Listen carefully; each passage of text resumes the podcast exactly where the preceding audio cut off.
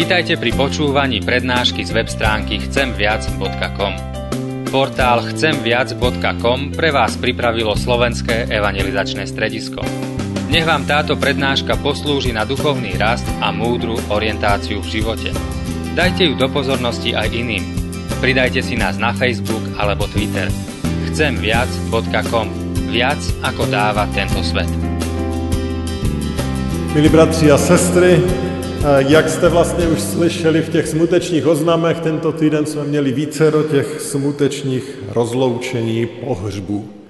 A já si tak často vnitřně dávám otázku, když si připravuji i tu promluvu na pohřeb, čemu ti všichni lidé, kteří přijdou, vlastně věří? Protože přijde spousta lidí. Přijdou sousedé, přijdou nejrůznější lidé a určitě přicházejí ti, kteří jsou věřící, proto je pohřeb v kostele, kteří věří ve věčný život. Na druhé straně, ať už v těch rodinách nebo v sousedství, jsou ti, kteří možná mají úplně jiné názory na smrt, na věčnost. A tak si říkám, no čemu ti lidé asi tak věří? No samozřejmě na pohřbu by asi nebylo vhodné dělat nějaký průzkum veřejného mínění a doptávat se, tam ta situace je samozřejmě úplně jiná. Ale když teda máme neděli věčnosti a máme mluvit o věčnosti, tak jsem si říkal, no tak podívám se na internet, jestli tam čeští lidé nedebatují, jaké mají představy o tom, co je po smrti. A tak jsem klikal na první stránku, která mi naskočila, na takový diskuzní portál a tam právě jedna žena napsala něco, co vám teď přečtu a týká se to právě otázky toho, co je po smrti. A ona psala, mám strach z toho, co bude nebo nebude po smrti. Možná je tady někdo s podobnou úzkostí. Děje se mi to hlavně večer před spaním.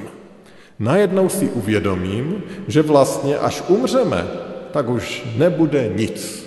Nikdy nic. Je mi z toho hrozně. Bere mě až na zvracení. Přejde mě to po chvilce. Prakticky stačí začít myslet na něco jiného.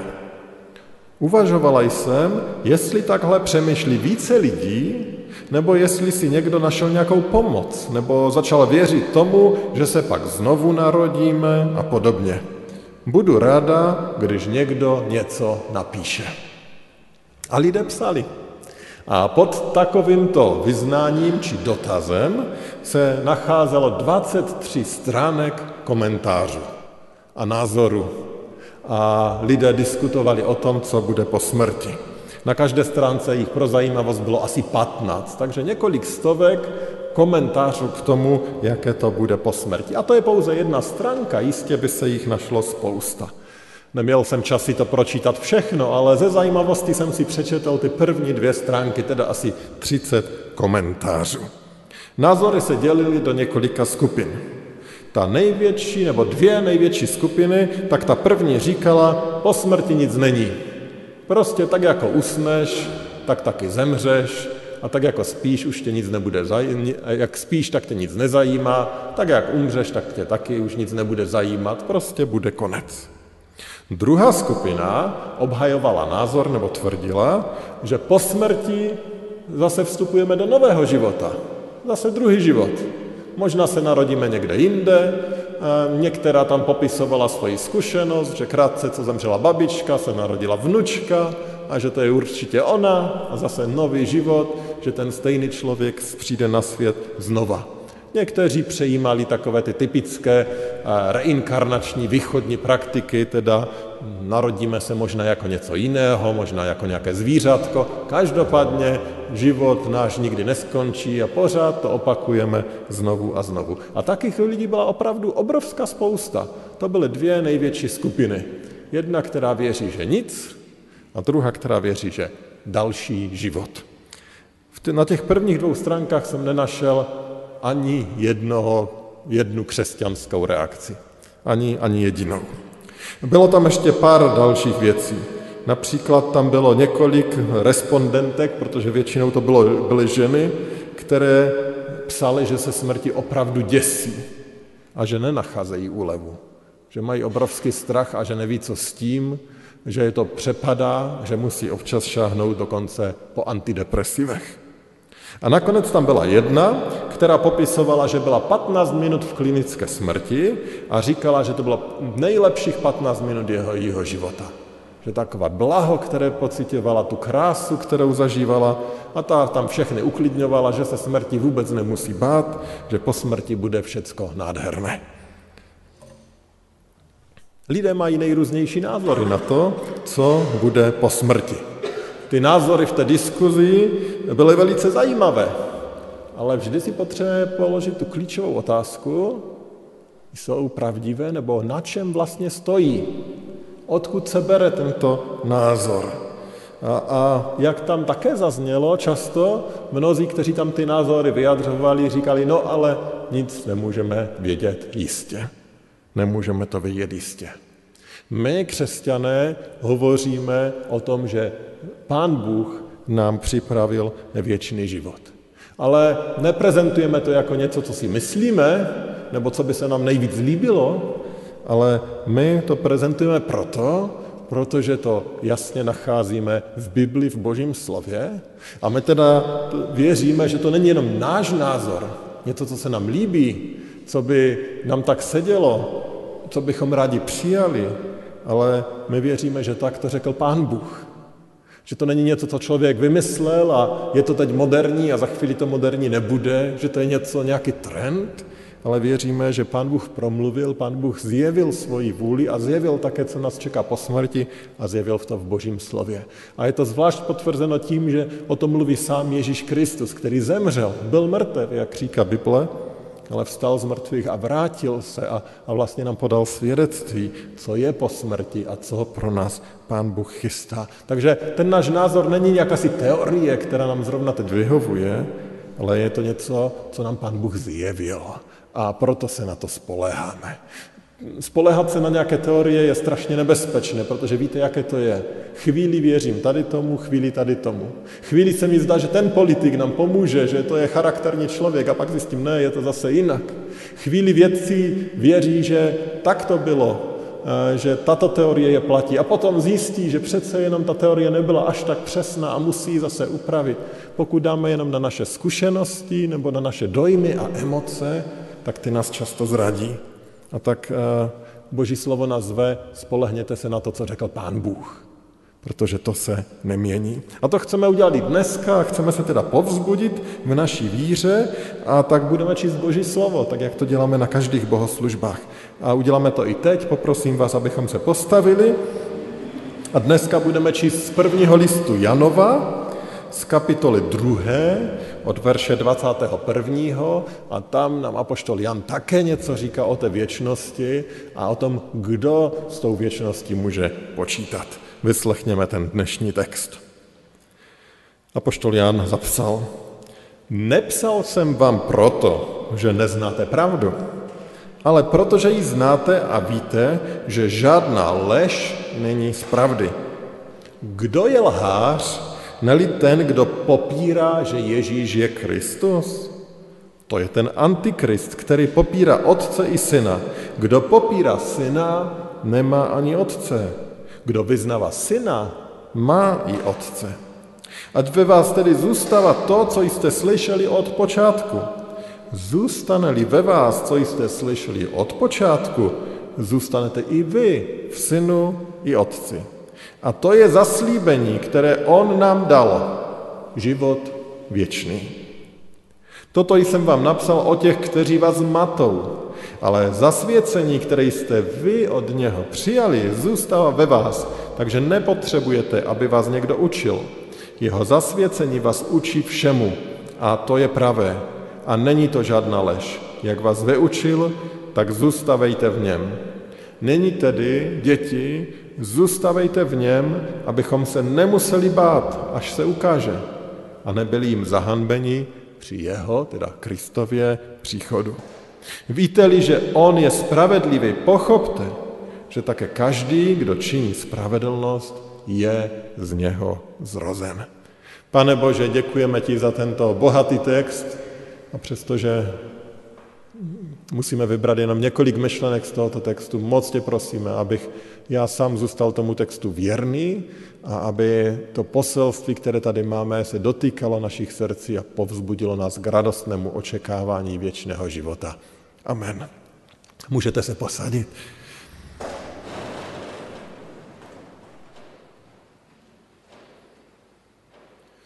Apoštol Jan tady v tomto textu reaguje na to, že jsou lidé, dokonce on jim říká, že to jsou nějací učitelé, kteří vnášejí do otázky věčného života chaos. On tam říká, toto jsem vám napsal o těch, kteří vás matou. To znamená, tam těm křesťanům, mezi těmi křesťany se objevovali lidi, kteří šířili nepravdy a ohýbali ty biblické pravdy. A Janovi jde o to, aby křesťané měli v otázkách věčného života jasno, aby nepodléhali chaosu, aby nepřijímali jakési falešné názory. A on říká, proto vám tady píšu, a dejte si pozor, mějte v tom jasno. A dovolte, že tady hned na začátek teda zopakuji tu základní křesťanskou tezi, kterou předávali apoštolové všude, kde chodili, protože ji přijali od samotného Pána Ježíše Krista. A ta teze zní, že věčný život s Pánem Ježíšem Kristem připravil právě tento Pán Ježíš pro ty, kdo ho poznají a kdo mu budou věrní ve chvíli svého odchodu na věčnost. Člověk musí zažít to, že je Pánem Ježíšem přijat a musí mu být věrný v den, kdy odchází z tohoto světa na věčnost. Potom jej čeká věčný život s ním. To je ten základní evangelium týkající se věčného života, které církev od začátku hlásala. Ale, jak tady i Jan naznačuje, přicházeli ti, kteří to všelijak matli, ohýbali, znejišťovali, falšovali. A tak apoštol Jan tady připomíná opět těch několik základních pravd, o kterých jsme řekli. A ta první pravda je, že potřebujeme znát pravdu o Kristu. To první je, že potřebujeme znát pravdu o Kristu. Nejprve nám teda tohleto Jan zdůrazňuje. O jakou pravdu mu jde? Pochopíme to z toho, jak on definuje tu lež, kterou někteří šíří. Jan tedy napsal, kdo je lhář, ne-li ten, kdo popírá, že Ježíš je Kristus? To je ten antikrist, který popírá Otce i Syna. Kdo popírá Syna, nemá ani Otce. Kdo vyznává Syna, má i Otce. On teda říká, že ti lháři, jak on je nazývá, ti, kteří falšují Boží slovo, to jsou ti, kteří tvrdí, že Ježíš není Kristus. Ježíš není Kristus. Dokonce on takové lidi nazývá antikristy, tedy ty, kteří jsou proti Kristu. Ale proč by někdo tvrdil, že Ježíš není Kristus? Musíme si tady připomenout to, co mnozí z vás znáte, nebo víte, že je jasné, že Kristus není Ježíšovo příjmení. Ježíš Kristus není složení dvou slov jako Michal Klus. Klus je moje příjmení, které jsem zdědil po rodičích. Kristus není příjmení, které Ježíš někde zdědil nebo které někde dostal. Ne, Kristus je titul. Kristus není příjmení, Kristus je titul. A Kristus znamená to stejné v řeckém jazyce, co Mesiáš v hebrejském jazyce a my bychom to mohli přeložit jako zachránce. A tedy tady nejde, že někdo upírá Ježíši nějaké jméno, ale ten, kdo popírá, že Ježíš je Kristus, ten popírá, že tento Ježíš je zachránce. No jaký zachránce? No zachránce, který nás může zachránit od našeho hříchu, respektive od důsledku našeho hříchu. Zachránce, který nás může zachránit od věčnosti bez Pána Boha, tedy na ostro od věčnosti v pekle ve věčném zatracení.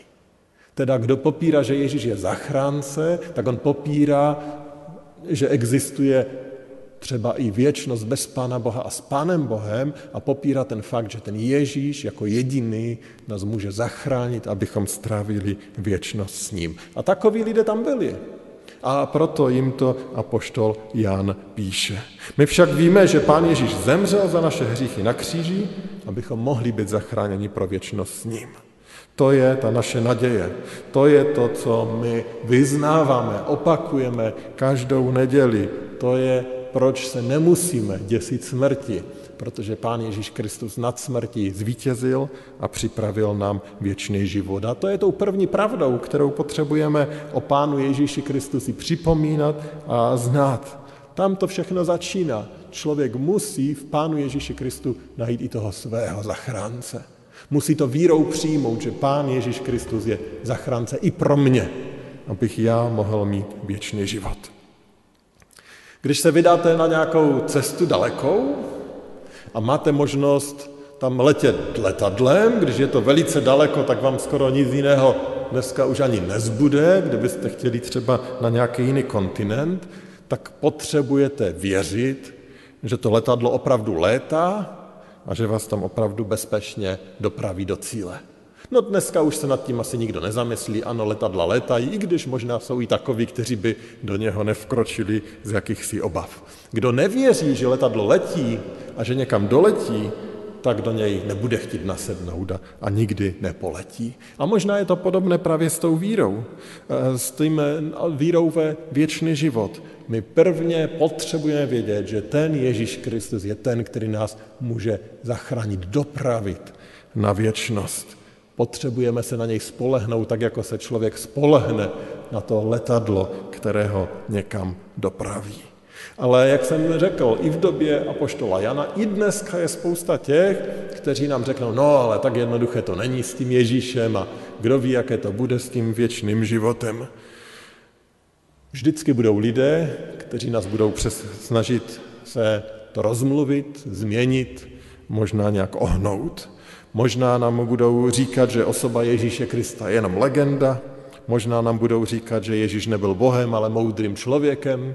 Možná nám budou říkat, že archeologové dokázali, že to bylo jinak a všelijaké bajky vymýšlet, tak jak jeden švédský autor, který napsal, že Ježíš Kristus vlastně nezemřel, přežil svoji smrt, utekl do Egypta a potom se vrátil a dal si jméno Pavel z Tarsu. A lidé po tisících kupují jeho knihy. Ve Skandinávii byl jedním z nejčtenějších autorů, protože vymyslel něco zajímavého o Ježíši. No nemá proto ani jeden důkaz, nemá proto nic, ale zní to zajímavě a lidi najednou přemýšlejí, jak to opravdu bylo. Možná ani moc nezajímají je fakta, ale zní to prostě zajímavě, tak se této teorie mnozí chytají. Nejrůznější teorie přicházejí a člověk se vždycky musí zeptat, na co spolehnu? Na to, co tady někdo teď říká, nebo na to, co mi říká Boží slovo? A Boží slovo říká, že Ježíš je zachránce. A to je to první, co potřebujeme nutně vědět, co potřebujeme zažít ve svém životě, pokud očekáváme věčný život. Ale tam to nekončí.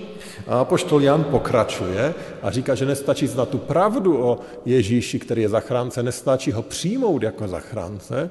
On říká, že v tomto Pánu Ježíši Kristu potřebujeme také zůstávat.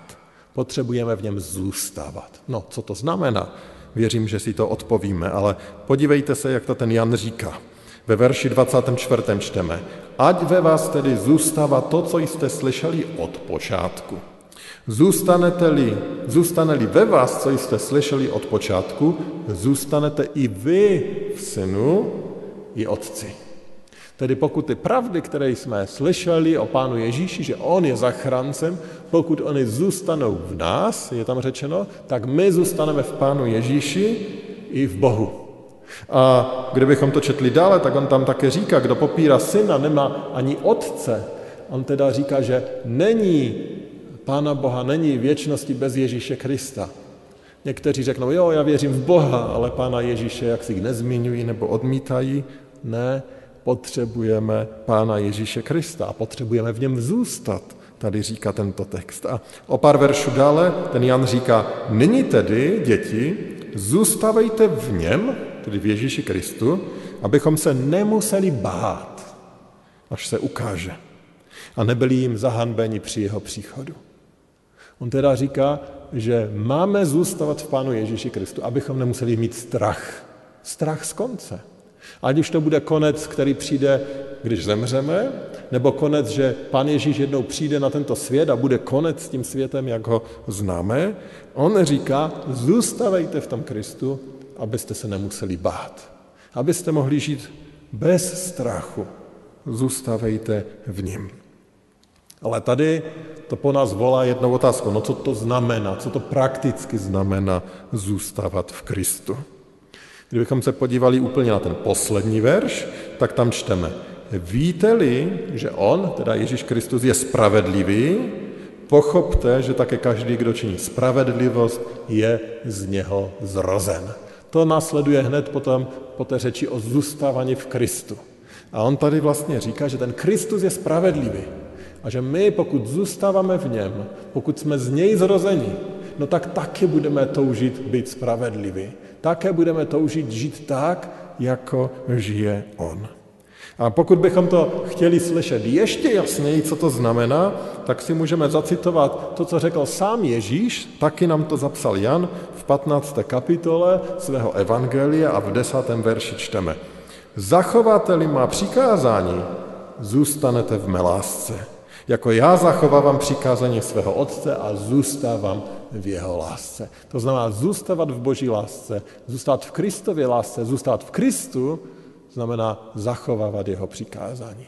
Tedy chtít jej poslouchat, chtít žít tak, jak on říká, o to usilovat v našem životě. Když toto je náš cíl životní, když k tomu směřujeme, tak je řečeno, že zůstáváme v Kristu. On je ten, který nás přijal, to je ten první krok, když se nám z Boží milosti dostalo toho, že jsme v něm našli toho zachránce, ale potom v něm potřebujeme zůstávat. Ano, je to opět ta stejná Boží milost, Boží láska, která nás drží, že v něm jsme, ale z druhé strany je to tady i jako příkaz, že je to něco, o co my máme usilovat, o co máme zápasit, abychom v něm zůstali, abychom zůstali v Pánu Ježíši Kristu. To je to, k čemu nás Boží slovo volá. A proto, abychom věděli, co máme dělat, tak potřebujeme otevírat tuto knihu Bibli, proto potřebujeme být tam, kde se z té Bible čte, oni hovoří, abychom věděli, jak Pán Bůh chce, abychom žili. A proto věřím, že jste tady, protože chceme zůstávat v tom Pánu Ježíši Kristu. Chceme mu být poslušní, chceme slyšet a rozumět tomu, co po nás on chce. Dovolte ještě jeden příklad tady k tomuto. Představte si, že vám někdo svěří klíč od evakuačních dveří, teda od takových dveří, které se vůbec nepoužívají, ale používají se pouze v případě nějaké nehody. A on vám řekne, ty tady budeš mít klíč, pracuješ tady v tomto prostředí, kdyby začalo hořet, nestihneš utíkat někde po schodech k hlavnímu vchodu, ale tady hned vedle tebe jsou dveře, požární dveře, tak si je odemkneš a dostaneš se ven. Tady máš ten klíč. No dostat ten klíč je určitě nesmírně důležité. Je to zásadní. Pokud ten klíč nikdy nedostanete, nikdy si ty dveře neodemknete. No ale co z toho, že jste dostali klíč, pokud byste ten klíč nechali doma a nenosili do práce, nebo někde založili, nebo ani nevěděli, kde ho máte? No kdyby jednou přišel ten požár, no tak vám nic nepomůže, že ten klíč máte, že jste ho jednou dostali. Vy ten klíč potřebujete mít po ruce. A myslím si, že přesto, že to je nedokonalá ilustrace, že to vyjadřuje tady to, co nám tady Jan chce říct. Ano, pokud jsme uvěřili Pánu Bohu, no tak jsme dostali ten klíč. Pokud jsme v něm našli toho zachránce, tak ho máme. A víme, že tento klíč je jakýmsi klíčem k věčnému životu. Ale na druhé straně, pokud jsme ho někde schovali, pohřbili, pokud ho nikdy ani nevezmeme do ruky, no tak nám v ten den D takový klíč vlastně nic nepomůže. Jinými slovy, je krásné, když je člověk pokřtěný. Je krásné, když člověk zažije to, že se Pán Bůh dotkl jeho srdce a on uvěřil a řekl, Pane Bože, chci ti věřit, že jsi můj zachránce. Je krásné, když člověk zažije takovou jakousi životní změnu, znovuzrození, nový počátek svého duchovního života. Ale co z toho, když je to jenom něco, co se stalo v minulosti, ale v současnosti vírou nežijeme, na Pána Boha nespoléháme, jemu nedůvěřujeme, netoužíme žít tak, jak on chce. No v tom případě je to jako ten klíč, který jsme někde založili a ztratili. Jan tady jasně říká, potřebujeme zažít to, že si nás Pán Bůh přitáhl k sobě, že jsme v něm našli zachránce, ale potřebujeme v tom také žít. Slovy terminologii Jana potřebujeme zůstávat v Kristu. A potom už to třetí a poslední. Potom Jan říká, že můžeme zažívat Pána Ježíše Krista věčně. To je to poslední ujištění, které nám dal, ten 25. verš toho textu. A to je zaslíbení, které on nám dal, život věčný. Asi každý z nás někdy zažil, že nám někdo něco slíbil a ten slib nedodržel. Možná vám hned vytane něco na mysl, něco takového. Některé věci jsou maličkosti, mávneme nad nimi rukou, jsou pryč, nemají velký dopad na náš život. Některé nedodržené sliby bolí dlouho, téměř navždycky a zraňují velice moc. Jeden z nejvíce zraňujících nedodržených slibů je manželský slib. Když vám někdo před oltářem slibuje věrnost a potom ten slib poruší. To bolí a má to hrozné důsledky.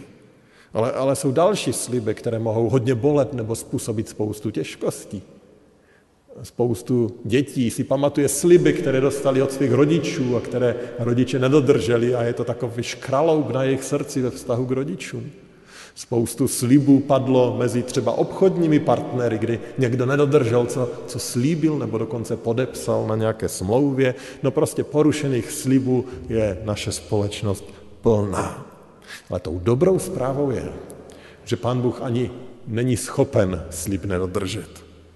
On je Bohem a co on řekne, to se stane. Nedodržení slibu je proti jemu samotnému. On nepodléhá slabostem a není omezený v moci, takže není nic, co by mohlo způsobit, že by svůj slib nenaplnil. A pokud on nám tady slibuje věčný život, tak se můžeme spolehnout na to, že on ten věčný život připravil a nabízí každému člověku. Pamatuji si na jednu ženu, která říkala, že na věčnosti už pro ní dost místa nebude, protože všichni tam určitě nevejdeme. Ale Pán Bůh nám slíbil, že tam bude dost místa pro každého člověka. A říká, že dokud žijeme, tak máme šanci, abychom byli připraveni. Abychom ten klíč měli v ruce v den, kdy on přijde. A Pán Bůh ty své sliby drží. Dovolte, že připomenu, co řekl Pán Ježíš svým učedníkům. On řekl, v domě mého otce je mnoho příbytků. Kdyby tomu tak nebylo, řekl bych vám to. Jdu, abych vám připravil místo. A odejdu-li, abych vám připravil místo, opět přijdu a vezmu vás k sobě, abyste i vy byli, kde jsem já. Pán Ježíš říká, že je dost místa. A asi si nemusíme představovat nějaké domy nebo cokoliv jiného. Nevíme, jaké to bude na věčnosti, ale bude tam dost místa pro každého člověka. A Pán Ježíš udělal všechno, aby to místo připravil. Udělal to především svou smrtí a svým vzkříšením, ale dělá to tím, že klepe na náš život, na naše srdce, protože si nás chce vzít, abychom i my mohli být tam, kde je on. Pan Ježíš si pro nás jednou přijde, pro každého z nás. Nikdo nevíme kdy, kolik času ještě máme. Možná to bude v den naší smrti, možná to bude v den, kdy tento svět skončí. Otázkou je, přijde i pro mě? Jsem já ten, který bude jednou na věčnosti s ním, patřím mu dneska. Ne, nezáleží na tom, kolik jsme toho v životě zkazili, nezáleží na tom, jestli jsme třeba také zlomili a nedodrželi některé ty sliby a možná nás to pořád ubíjí a hněte, že jsme ten život zkazili, ublížili lidem. Ne, na tom nezáleží. Záleží na tom, zda jsme přijali odpuštění, zda v něm máme svého zachránce, zda ho dneska následujeme, zda mu dnes věříme, zda dnes chceme být jeho a být mu poslušní. Pokud toto je dnes o nás pravda, pak Bible říká, že kdyby dnes přišel, tak jdeme k němu. Kežby se nikdo z nás k té jeho nabídce neotočil zády, ale mohli jsme zažívat všichni tu radost věčného života. Amen. Než se ještě pomodlím, tak jsem dneska připravil takovou modlitbu, kterou tady promítneme. A to je vlastně modlitba, kterou se může modlit ten, který možná si není jistý. jestli je na cestě k věčnému životu, jestli dostal ten klíč, nebo jestli ho má v ruce, jestli je připravený.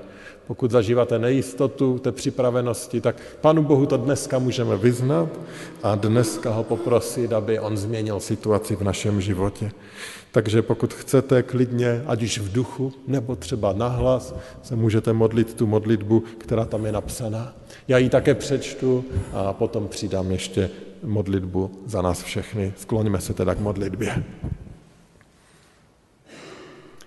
Pane Ježíši, prosím, odpust mi, že jsem tě vždy neviděl jako svého zachránce a nežil tak, jak chceš ty. Vyznávám, že jen ty mne můžeš zachránit pro věčnost.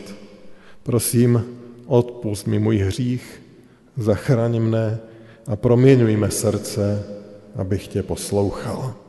Amen. Pane Bože, prosíme, abys nám všem ale dal dar víry. Všichni do jednoho to potřebujeme. Jsme slabí, selháváme, chybujeme. Děkujeme za to, že tvá láska, tvá milost je tak obrovská, že ty nás držíš ve svých rukou, že ty nám odpouštíš, že ty ses opravdu stal tím zachráncem.